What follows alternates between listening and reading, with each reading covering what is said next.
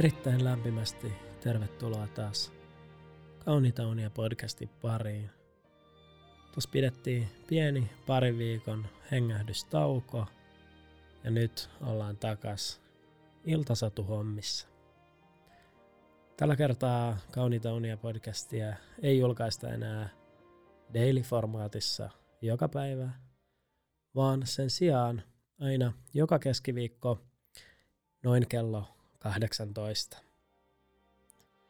Startataan tämä meidän tämän keskiviikkoinen jakso haastattelulla.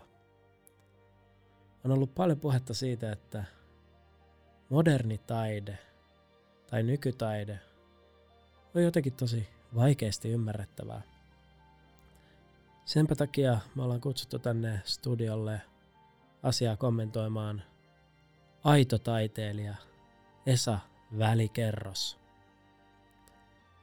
Tervetuloa studioon, Esa. Kiitos, kiitos. Haluaisit sä lyhyesti esitellä itsesi näille meidän kuulijoille? No joo, totta kai se onnistuu, koska jos multa pyydetään jotain, niin mä yleensä vastaan. Vähän niin kuin metsä vastaa, jos sinne kuiskaa. Tai jos tuijottaa tarpeeksi pitkää tyhjyyteen, niin se tyhjyys ennen pitkää alkaa tuijottaa takaisin. Mä oon siis aito taiteilija, eli tietyin reunaehdoin voitais muotoilla asia niin, että mä teen työkseni taidetta. Selvä juttu, Esa. Tota, puhutaan tänään tosiaan nykytaiteen abstraktiudesta ja vaikeaselkoisuudesta. Mitä ajatuksia tämä teema herättää sinussa? No mun mielestä se, että ihmisellä on ylipäätään kyky aistia ja havaita ja kokea, on semmoinen etuoikeus, josta pitäisi olla kiitollinen, koska periaatteessa kaikki tämmöinen abstraktius pohjautuu kuitenkin sellaiseen moniulotteisuuteen, joka on mahdollista tulkita tietynlaisena kauneutena, jos me irrotetaan se näistä sen alkuperäisistä konteksteista ja ikään kuin täytetään se kuilu siinä katsojan ja sen taiteen välissä tällaisella käsitteellisellä betonilla. Tai itse asiassa se betoni voi olla ihan mitä vaan. Tämä on tämän sun oman mielikuvituksen kauneus. Sä voit itse päättää, mitä se betoni siinä on. Ja sen ei ole pakko olla edes betonia. Se on täysin rajaton, vaan sun mielikuvitus on tässä se rajoittava tekijä. Okei, mä en, mä en ole ihan varma tota Esa, että saanko mä nyt kiinni tästä, mutta tota, mennään tähän toiseen kysymykseen sitten, että uskot sä Esa, että taide on välillä tahallaan vähän vaikeasti ymmärrettävää? Tehdäänkö siitä välillä tietoisesti turhankin monimutkaista?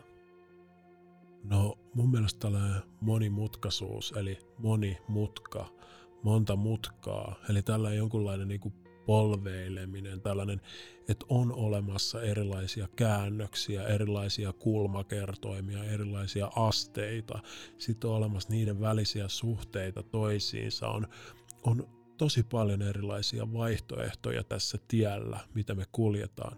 Me kaikki ollaan sillä tiellä, me kuljetaan sitä tietä, ja se on susta itsestä kiinni, että miten sä haluat suhtautua siihen mutkaan ja siihen, että niitä on paljon. Ja se, mitä tulee tällaiseen vaikeaan selkosuuteen, niin mikä on selkeää? Mitä tämä selko tarkoittaa? Periaatteessa nämäkin on vaan sellaisia käsitteitä, jotka me ollaan itse keksitty. Esa, tota, mä en nyt vieläkään ole ihan varma, että pysynkö mä mukana tässä sun ajatuksen juoksussa.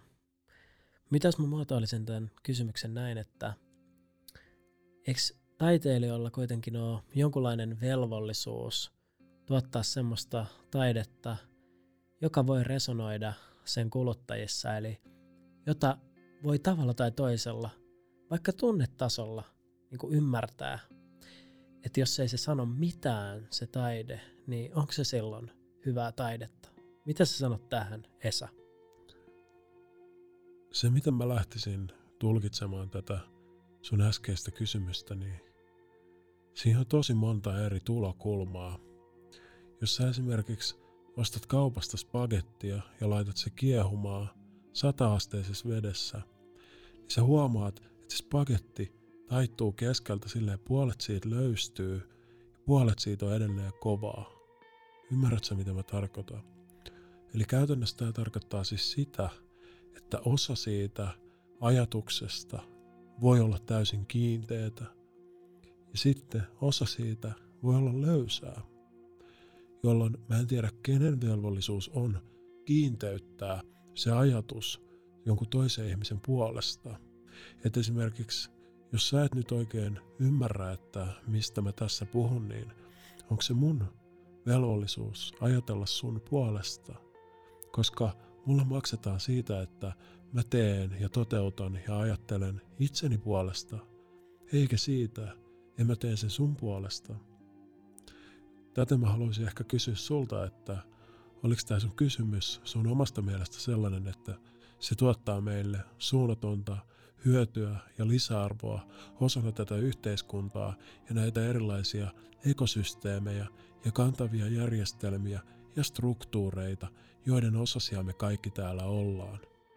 Mun mielestä me ollaan ikään kuin maapallon muurahaiset. Ja itse asiassa tätä mun seuraava teos tulee käsittelemään. Maapallon muurahaiset. Se on tosi latautunut, siinä on tosi paljon asioita. Se on aika rikas, mutta se on vakuuttava.